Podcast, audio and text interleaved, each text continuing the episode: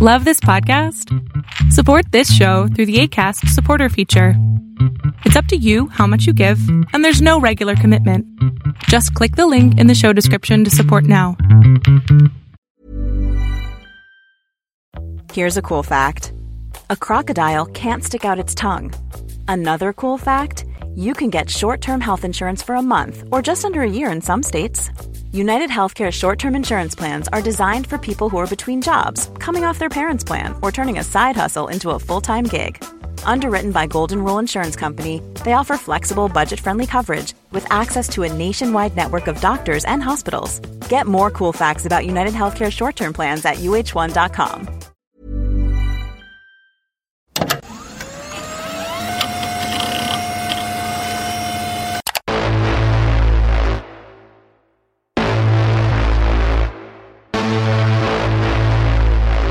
People live in a world of their own making. Frankly, that seems to be the problem.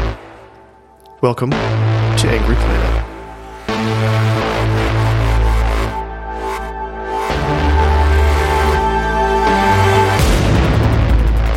Hello and welcome to Angry Planet. I'm Jason Fields. And I'm Matthew Gault. The shine has come off Russia's regular military forces. We've all seen the pictures in Ukraine of burned out vehicles and crashed drones.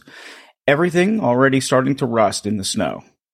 Casualties for the Russian military are estimated to be over 100,000. But the Russian army isn't the only force in Ukraine fighting on Moscow's behalf. The Wagner Group is there too, and we know far less about them and what they're doing. To help us get a better view, we're joined by Jason Blazakis. He's director of the Center on Terrorism, Extremism, and Counterterrorism at the Middlebury Institute of International Studies, as well as being a senior research fellow at the Soufan Group. He also wrote an op ed for Newsweek on Wagner just last week. So thank you so much for joining us. Thanks for having me. Can we start at the very beginning, which is really what we like to do? What is the Wagner Group? When when was it founded, and why? So the the Wagner Group was founded in uh, 2014, and during its founding, it was not an organization that had a, a press release to announce its formation. It was an organization that existed as a so-called private military company with this thin veneer of plausible deniability. That's why they didn't have this big grandiose um, announcement. And as a fighting force, it first was projected um, as a fighting force in uh, the 2014 Crimea conflict when the Russian Federation um, annexed uh, portions of Ukraine in the Crimea region. Uh, the Wagner Group was part of the fighting force to uh, advance Russian geostrategic interests. And its founder, um, the individual who bankrolls the so-called Wagner Group, is an individual by the name of Yevgeny Prigozhin. And Prigozhin is known as Putin's chef. And we could talk about why that's the case later, maybe if you're interested. But he is uh, ostensibly an oligarch, an individual who has uh, accumulated a great amount of wealth within the Russian Federation.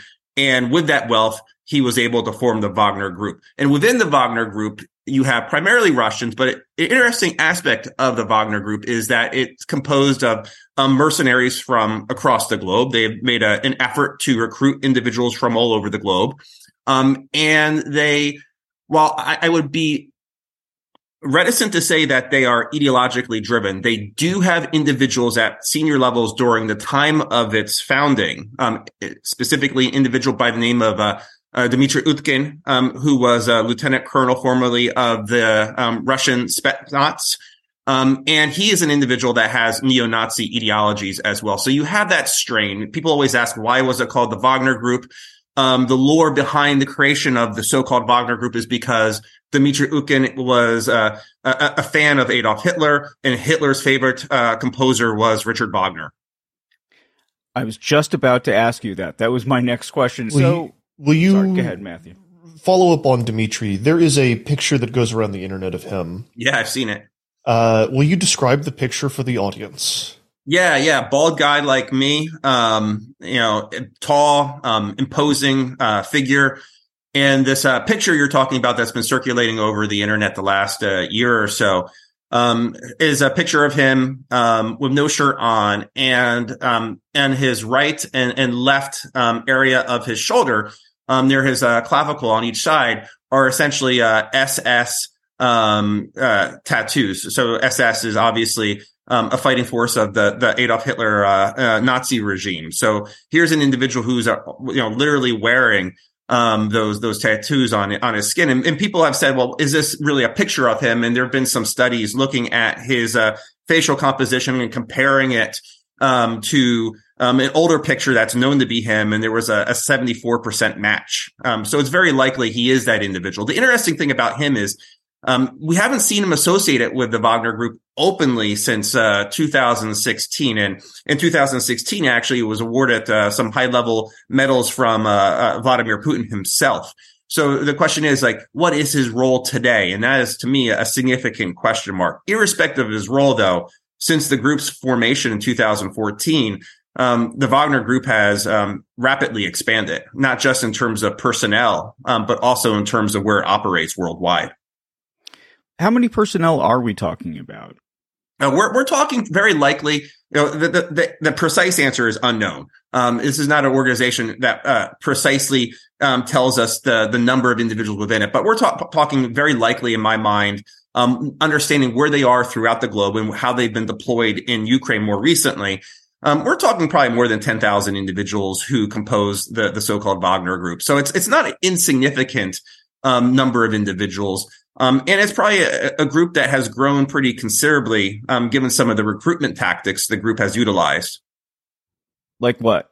Well, one example of that um, is uh, over the course of this summer, um, Yevgeny Prigozhin uh, went into Russian prisons to essentially um, take individuals forcefully out of those prisons to fight for the Wagner Group. So they've been able to artificially I, I, guess you could say, or um, very uh, coercively uh, bring their numbers up. Um, and part of the reason is because obviously they have sustained a lot of casualties a- along the lines of the Russian Federation um, conventional military as well. Um, in addition, there have uh, been reports, for instance, of trying to recruit out of Afghanistan, um, trying to recruit uh, members uh, that had been formerly trained by the United States in Afghanistan to, to fight the Taliban. And those individuals, obviously, with the United States departure from Afghanistan in August of 2021, um, are trying to make ends meet. Um, there are certainly no friends of the Taliban, and uh, the Wagner Group has identified this as an area for potential recruits. And now I haven't seen the figures that have come out of that recruitment effort, but I think it shows the depth and scale in which they're trying to recruit individuals. And there were reports earlier than that as well that they were trying to recruit individuals out of Syria to fight in um, the Ukrainian conflict as well. So very uh, diverse recruitment methods being utilized by the group, um, and you know some of them coercive, others uh, primarily uh, fiduciary related. Yeah, how does it pay? I mean, is it a it good pays job? Pretty well. Yeah, yeah, yeah. It it pays um, you know, thousands of equivalent US dollars per month. And in the context of, you know, how people are getting by in Russia these days because of significant sanctions, that is not an insignificant amount of money and certainly more than the uh, uniform soldiers make on a monthly basis. So it is a fairly lucrative uh, way to to make money, um, and because there's desperation, because of sanctions, amongst other things, combining that with the coercive aspects that uh, Prigozhin has adopted, it, it is a, a, a pathway to potentially making more money for your family at what, the sacrifice of potentially your life, though. What makes you an attractive recruit? At, these days, in the context of the significant losses that you documented up top of this show, um, you know, it, it, it's it's not a lot of things would make me want to go. Um, so it's it, it's it's you know anybody who you know can ostensibly you know walk on on their two feet would be attractive to the Russian Federation right now. You know, there have been well documented Russian males are fleeing that country um, because of some of the missteps of uh, Vladimir Putin, who put into place essentially a draft Um, that led to a lot of uh, military age men um, leaving in mass um, quantities from the Russian Federation. So right now, anybody who has a pulse, quite frankly, would make an attractive recruit. Um, and the Wagner Group's attractive to use in a lot of ways because it allows for the Russian Federation to say that the battlefield losses aren't as significant as they otherwise would be because Wagner is not part technically of the Russian military. So if they're getting killed, um, that doesn't, you know, add up to the death toll that you talked about earlier as well. So I, I think it gives them the ability to to control the narrative to an extent that the losses aren't as bad as they could be. Does that mean that the Russian government is paying Wagner in basically the way they pay the regular military, or uh, how does how does that relationship work? So Wagner is paid um, through the coffers of Yevgeny Prigozhin, and Prigozhin has made a lot of money through the backs of uh, contracts he has had in place for a very long time, very lucrative contracts with the Russian Federation um, ranging from cleaning services to contracted services in the food industry. Um, couple that with the fact that Yevgeny Prigozhin has been able to accrue, accrue uh, finances through the deployment of the Wagner Group elsewhere, particularly in places like Africa, where they've exploited natural resources, has been another method in which the group has secured finance. And those financial components are the ways in which um, Wagner is being paid. So the Russian state may not be paying them directly. Um, and, and that is another example of this thin veneer of plausible deniability that the Russian Federation has. The interesting aspect to this, though, is technically speaking, the Russian Federation has outlawed private military um, companies. So in theory, the Wagner Group really shouldn't even exist. They should be banned pursuant to the Russian Criminal Code Article 35, uh, 359, which um, bans um, private military companies, and that, that's another reason why the Russian state really can't just uh, hand Wagner um, Group uh, money directly. so how well trained, right? It's yeah, it's, it's, it's, it's great. You know, it's a double speak game, right? But that's how all of this Russian shit works. It does right? absolutely. like that's it's always just it's always double speak and obfuscation and stuff that from the outside doesn't make any sense. Nope. It only makes sense if you really understand the ways in which the Russian political system operates. Because this does sit really nest nest it well um, within sort of how historically um, Russia and the Soviet Union have operated historically.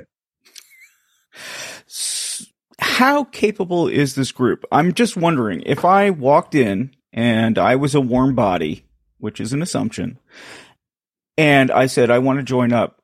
Would they have the ability to send me through basic training? Could I choose whether I want to be a radio operator or drive a tank? Do they have tanks?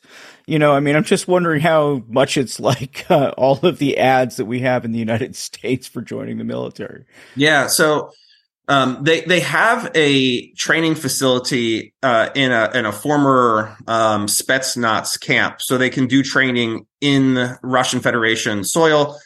They have deployed individuals throughout the globe who have been able to secure real world experiences through those deployments. It's important to take a step back also to say that the Wagner Group is composed of individuals as well that have been formerly in um, the military within Russia. So they do have some individuals that actually have um, significant experience. Uh, Dmitry Utkin, for instance, the example I gave earlier today, um, was a lieutenant colonel um, in the the GRU essentially. So they are composed of individuals that that have.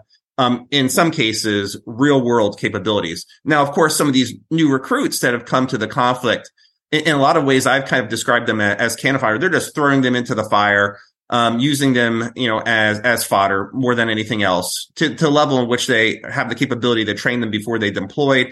Um, I, I think it's at a very low level. But as a fighting force, I think the Wagner Group's experiences um, in any number of areas um, has been I would label uneven. In some cases, they've been successful. Um, perhaps in the context of Crimea and Ukraine, they've been more successful, um, perhaps than the, the Russian conventional military. And I think that's in some some reason why Putin has uh, perhaps been sidling up um, closer um, to uh, Prigozhin. Then Prigozhin has been criticizing Shoigu, the Minister of Defense, and I think part of that reason being um, they have been perceived to be more successful in Ukraine. Uh, but of course, they've been deployed in other places like Syria, where um, they actually had an exchange with U.S. military forces, and they did very poorly there. Um, they were deployed in places like Mozambique before, and they um, left Mozambique because they were slaughtered by Islamist uh, rebels in that country. So, in, in some experiences, been very poor um, on the battlefield in terms of how they've been uh, effective. In other cases, perhaps better than the conventional Russian military. Do they have military equipment like tanks or aircraft, um, or is it really just an infantry force? No, they they have um, hardware. Um, you know, Prigozhin's a very rich guy, um, so they have like significant hardware. Um, they have personal arm carriers. There is um, a story that came out about six, seven months ago that even they may have fixed wing aircraft potentially. There was uh, some good reporting that uh, they they may have those kinds of assets in places like Sudan. They certainly have helicopters. So this isn't just a, a, a bunch of uh, dudes in boots um, walking about um, Ukraine or the um, remote areas of, of, Africa. They actually have real deal hardware. Um, so in that sense, they they are uh, an organization that has uh, materiel that allows them to project force um, in ways in which makes them capable. All right, Angry Planet listeners, we're going to pause there for a break. We'll be right back after this. There's never been a faster or easier way to start your weight loss journey than with PlushCare. PlushCare accepts most insurance plans and gives you online access to board-certified physicians who can prescribe FDA-approved weight loss medications like Wegovy and Zepbound for those who qualify Take charge of your health and speak with a board certified physician about a weight loss plan that's right for you. Get started today at plushcare.com slash weight loss. That's plushcare.com slash weight loss. Plushcare.com slash weight loss. Quality sleep is essential. That's why the Sleep Number Smart Bed is designed for your ever evolving sleep needs. Need a bed that's firmer or softer on either side? Helps you sleep at a comfortable temperature? Sleep Number smart beds let you individualize your comfort so you sleep better together. JD Power ranks Sleep Number number 1 in customer satisfaction with mattresses purchased in-store. And now, save 50% on the Sleep Number limited edition smart bed for a limited time. For JD Power 2023 award information, visit jdpower.com/awards. Only at a Sleep Number store or sleepnumber.com. All right, Angry Planet listeners, welcome back. We're talking about the Wagner Group. Can I hire them? Well, um, it depends if you're an individual in the United States, for instance, which you are, Jason. So, um, you know, the Russian Federation has made a list of countries who are friendly and unfriendly. So, you being in a country that clearly is unfriendly, you probably would have to go through significant vetting before you could uh, hire the Wagner group. Um, so probably unlikely you would meet, meet, you know, go through that vetting process. But I will say, like, you know, less tongue in cheek, you know, if you're in a country that isn't deemed to be unfriendly, and this is, you know, many countries fit that bill. Um, we have seen the Wagner group hired by a number of um, authoritarian or leaders who have taken over in places like Mali through a military coup to help with their security situation, ostensibly. Um, and I say security situation is to essentially prop them up so um, they can retain power in the illegal ways that they they've held it, especially in, in Mali as one example where there was a military coup. So um, we have seen them hired throughout the world, um, primarily in places uh, like Africa, though. Yeah, can we drill down on that? We've actually yeah, did a, we sure. actually did an episode about it uh, with a reporter from Africa maybe six months ago. Um, and it's kind of one of these these there's an old truism uh, in defense reporting that Africa is the most important no one wants to read about. Uh, and if you we had a standing rule at an old place that I worked where if we were writing about something very important that was happening in Africa, don't put Africa in the title because readers typically won't click on it. Uh, and so we're talking about Wagner Group right now. It has become come up in the news a lot, and I'm seeing it getting a lot more mainstream coverage because of the Ukraine connection. However, uh, they've been operating for a long time in Africa, right? And it's not just Mali. Can you talk about some of their other activities in Africa uh, and kind of what it tells us about the group? Yeah, so you can kind of skip around the the African continent. Um, in in Libya, for instance, as w- one example, in North Africa, the Wagner Group has deployed there to um, try to change the outcome of the civil war by supporting individual by the name of Khalifa Haftar. Um, in the context of that that support, trying to use their fighting force to augment Haftar's forces. Um, they've been able to to gain access to um, oil connected facilities as just one example of this tit for tat. Wagner doesn't do anything for free, nor does Wagner do anything, in my estimate, um, that doesn't benefit the larger Russian Federation geostrategic interests. In, in Libya, um, supporting an individual like Haftar in an effort to influence the end game in Libya, where perhaps the Russian Federation then could gain access to warm uh, water ports and things of that nature, like they did in Syria, because they were deployed there as well in Syria. And as part of that deployment in Syria to skip around in the Middle East, um, uh, the Assad regime gave uh, certain benefits again in terms of oil access, um, warm water port access to uh, Wagner mercenaries and to the Russian Federation. Right. So this tit for tat um, that we see in Libya um, and Syria has also played out elsewhere. Um, fast forward a little bit um, in Sudan, then you saw the Wagner Group um, prop up um, a, a, military uh, authoritarian leader, um, and Sudan came out of this really terrible picture of where you had a, a hardliner in power for a very long time. there was uh, an uprising we saw briefly um, civilians take some ownership over Sudan again, and then the military has kind of like this run roughshod over them. Um, in an effort to help retain their power, um, again leveraging the Wagner Group to help provide for security services, ostensibly training Sudanese uh, um, military forces. Uh, because a lot of the Wagner Group individuals are former Russian military and they have um, capabilities to to train um, and build capacity of military forces. We we saw them do that on behalf of the Sudanese regime um, in power right now in exchange for access to to gold mines. Um, in fact, those gold mines were providing significant source of revenue and likely still do for the Prigozhin um, enterprise and the Wagner Group to the point where um, it was so well known uh, a few years ago um, the U.S. Department of Treasury designated um, an entity known as the Meroe um, M E R O E uh, Group, which was a gold organization um, acting on behalf of the Wagner Group. So that was a really good example of this this trade of essentially access for natural resources for security services. Um, as well as um, having influence in a country. we can't underplay that significance. They've also done essentially the same thing in places like the Central African Republic, um, propping up a, a long time um, uh, hardliner um, in the Central African Republic in exchange for providing security services to to him um, for access to to gold, diamonds, and timber. Um, timber being a, a, very significant natural resource um, in the Central African Republic. And just within the last 24 hours, on December 15th, we've learned um, quite possibly Wagner's making inroads in Burkina Faso now as well. So um, they, have been all over Africa, um, but generally to to plunder the natural resources of, of that country and to gain significant political leverage within that country as well. It's amazing that Moscow gets the benefits of this and seems like it takes none of the risks.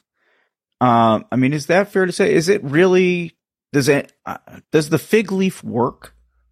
Does anyone say, "Oh, it's just Wagner"? You know, it's, uh, at, at this point. At this Welcome. point, I don't know. Yeah, I, yeah it's got to not be right. I mean, it's just well, so f- ridiculous. What what happened? The consequences, though, for this adventurism that's happened throughout the the globe in the context of Wagner's activities, and in my mind, very few consequences. You know, the Treasury Department has designated um, the Meroe Gold Group and amongst other entities in Sudan, but they still continue to operate with impunity in, in Sudan. Um, they, as an organization, Prigozhin himself has been sanctioned a number of times, um, but yet he's op- he's able to operate with impunity. Um, and it seems like the the welcome mat has been out for the Wagner Group in a number of locations with very few um, negative consequences for the organization. Aside from the, the firefight that they engaged in in Mozambique, where uh, a lot of Wagner individuals were killed, and the firefight that they had engaged with in the United States, where um, engaging with U.S. Special Forces, they they lost terribly. Uh, but you're you're right. Um, it, it's unfortunate, but the Wagner Group continues to operate. We all know what the Wagner Group is, um, but they still are welcomed. Uh, and the question is, how can you change that calculation? So how can we change that that calculation? Well, you know, I, you know, one example of what the United States should consider doing, Jason, and I wrote for for Newsweek, uh, you know, a piece that suggested one pathway could be to potentially designate um, the Wagner Group as a, a foreign terrorist organization pursuant to U.S. law, and with that comes a number of consequences. But one consequence that I think is meaningful is that it makes it harder for groups or countries to want to work with the Wagner Group. It could serve as a deterrent effect. Um, and I say this because while the Wagner Group is designated for other things pursuant to U.S. law, um, they aren't treated as a terrorist group. And I think that raises the stakes for countries and for individuals within those countries to do business with the Wagner Group if they were labeled as a terrorist entity. It's one thing to to work with a, an organization that that is uh, designated because of the activities it carries out in Ukraine, which seems like a, a very distant conflict, right, for a number of countries um, in in Africa. Um, there's this disconnected feeling. But you know, if you designate the Wagner Group and they operate um, in your back door or in your country, um, that could lead to potential prosecutions. It could lead to U.S. determinations that we can't provide foreign assistance to a country. Um, so it may in my mind, lead to an important decision moment for certain actors within Africa to say, do we de-risk from this relationship with Wagner, or do we continue on and risk the opprobrium of the United States um, and potential sanctions and potential prosecutions of individuals because the FTO regime is very closely linked to material support prosecutions. And in fact, a lot of people don't know this. They just think the FTO, Foreign Terrorist Organization designation, is a sanction, but also it comes with consequences to include jail time for individuals who provide material support to that designated group. So in my mind, it could have that uh, positive effect in terms of changing um, the calculations. And, and I say this especially under the backdrop of what the president of Ghana said recently about uh, essentially Wagner potentially being in Burkina Faso right now the United States sent very senior um, delegates to Burkina Faso just back in October, saying, "Hey, please don't work with the Wagner Group." Great, like, and now then, like potentially they are. But if the United States said the Wagner Group in October was designated as a terrorist group, you better not work with them. You better better bet that actually probably would have resulted in perhaps a a different outcome that we're seeing now here in December, where um, you know quite possibly the Wagner Group could be operating um, in Burkina Faso. And I think Newsweek's actually did this reporting as well um, on this uh, possible development in uh, uh, Burkina Faso, which to me is very troubling. So also, I will just say the Wagner Group designation may not lead to the military um, government in Mali saying, ah, we're going to de-risk. But it could also affect that country that hasn't yet worked with Wagner Group too, yet at this point. And I think that's a very powerful um, policy outcome, and it's worth pursuing. I want to back up. I've got a couple more, a uh, little bit more bizarre questions. Um, Putin's chef? Yeah. So why why that? Right. So uh, Prigozhin has historically had a lot of food related contracts for the government. So that's why he's been labeled essentially the meal services, things like that, Putin chef he's made billions of uh, essentially doing contract services in the food industry. Uh, can you also tell us they they're connected to some sort of it, it's like a fusion center uh, or a defense tech center that's in St. Petersburg? Yeah, it just got created. Yeah. yeah. great question. Um, and um, I'm working on this paper with a couple of my graduate research assistants right now that talks about the evolution of the Prigozhin group. And in November of uh, uh, 2022, they were able to secure this facility in St. Petersburg, which is a you know been labeled essentially a, a tech center for the organization. And and the the reason why, as we explore this in the paper for this, is um, to expand and diversify its activities.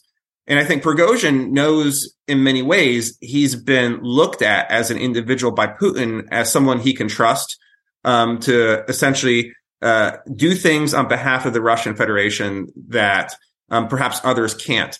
And one reason why this center was created in our paper, we talk about this, was to try to um, stem this brain drain situation that's occurring in the Russian Federation. With the Ukrainian conflict started now nearly a year in, the Russian Federation has lost a lot of smart individuals who don't want to die in Ukraine, a lot of these individuals with tech skills. And the creation of the center is a way in which they could try to rebuild um, tech skills within the Russian Federation. And a lot of people are trying to, you know, within Wagner say this is going to be kind of like the new Silicon Valley. You know, that's an open question. And in fact, the interesting thing is um, about this uh, you know, Prigozhin has had some words with the, the mayor of St. Petersburg as well over the last month and a half.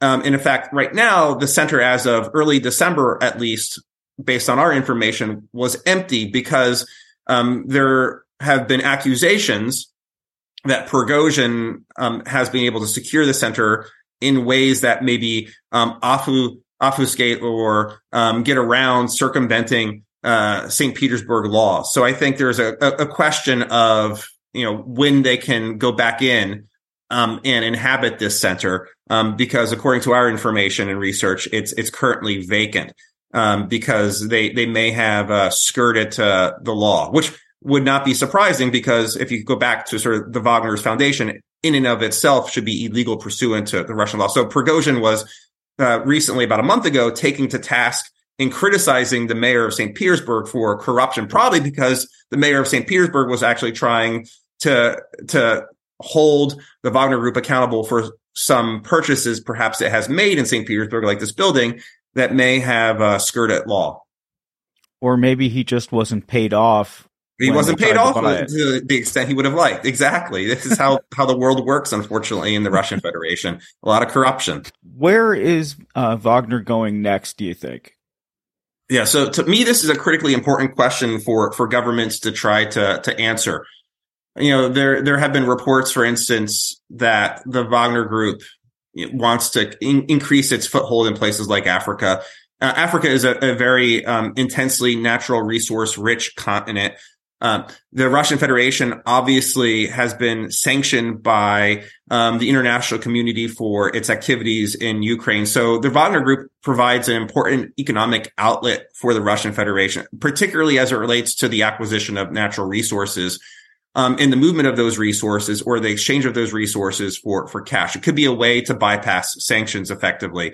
So in my mind, where the Russian Federation um, and the Wagner Group goes next will be countries that have natural resources and have essentially um, abstained from UN votes related to Russia incursion into to Ukraine or have voted against initiatives to essentially uh, condemn the Russian um, illegal invasion in Ukraine. To, to me, you know, as I look around the world where the Wagner Group can go, if I'm a policymaker, I'm thinking about these two things uh, as to areas where they can go next. Wagner's not going to go to a place that that has no money, um, and the only exception to this is if that country um, would be susceptible to Russian influence, essentially to be um, owned and controlled by the Russian Federation, um, politically speaking. But if we go around the globe, Central African Republic, Sudan, Mali, all countries that are rich in natural resources and have been exploited by the Wagner Group. Um, where they also can go could be areas in which you know there are so-called failed states, right? States in which um, there is a lack of stability. Um, Wagner can go in, swoop in, and try to provide um, security support as a way to say we can help you become more stable. um, as a regime. So this is another area I think we should think about. Um, they're not going to leave Ukraine though. And I think first and foremost, that's the priority for the Russian Federation. The conflict's not going well. Um, they're going to need Wagner there. Um, and I had written in earlier this year, I thought we would actually see, um, and this is where my analysis was wrong. I'm always willing to embrace when I'm wrong. I wrote for the Soufan Center um, that I thought there was a chance that we would see a redeployment of Wagner assets out of Africa and into Ukraine. Maybe we've seen this to a limited extent, but not to the extent I thought we would. Um, and I probably misestimated their redeployment because I underestimated it, perhaps the U.S. government and other governments putting sanctions on Russia in the way that they did. Um, and they have been pretty um, weighty sanctions. And now we're just starting to see the effect of sanctions, I think, on Russia now, um, to the point where it looks like they're going to have pretty significant uh, decline in economic growth, um, making the Wagner Group's enterprise in places like Africa all the more important. Jason Blazakis, thank you so much for coming on the show and illuminating some of this uh, murky stuff. Very murky. and, uh, is there anything else you'd like to highlight that uh, you've been working on recently? Yeah, I, I, would just say um, stay tuned for um, the Center on Terrorism, Extremism, and Counterterrorism's upcoming report on the Wagner Group. We're going to explore some of the things that we discussed today, um, the tech center as one example and what it means. Um, we're going to talk a little bit about the financing of the group um, in terms of natural resources and contracting related to its activities. And I think the like the one thing we didn't talk about is we've done some sentiment analysis of the Wagner Group and how it's perceived within the, the Russian speaking public. And I think the results there are going to be really interesting for folks. Um, but the, the takeaway will be is Wagner has increased in popularity within the Russian speaking public over the last year. And I think this report will be interesting for folks because um, we uh, use data science methods and we do Russian language uh, research as well that I think may set it, the report apart from other reports produced by other think tanks that perhaps haven't looked at the, the Russian language dynamics. Thank you again. Thanks, Jason. Thank you, Matthew.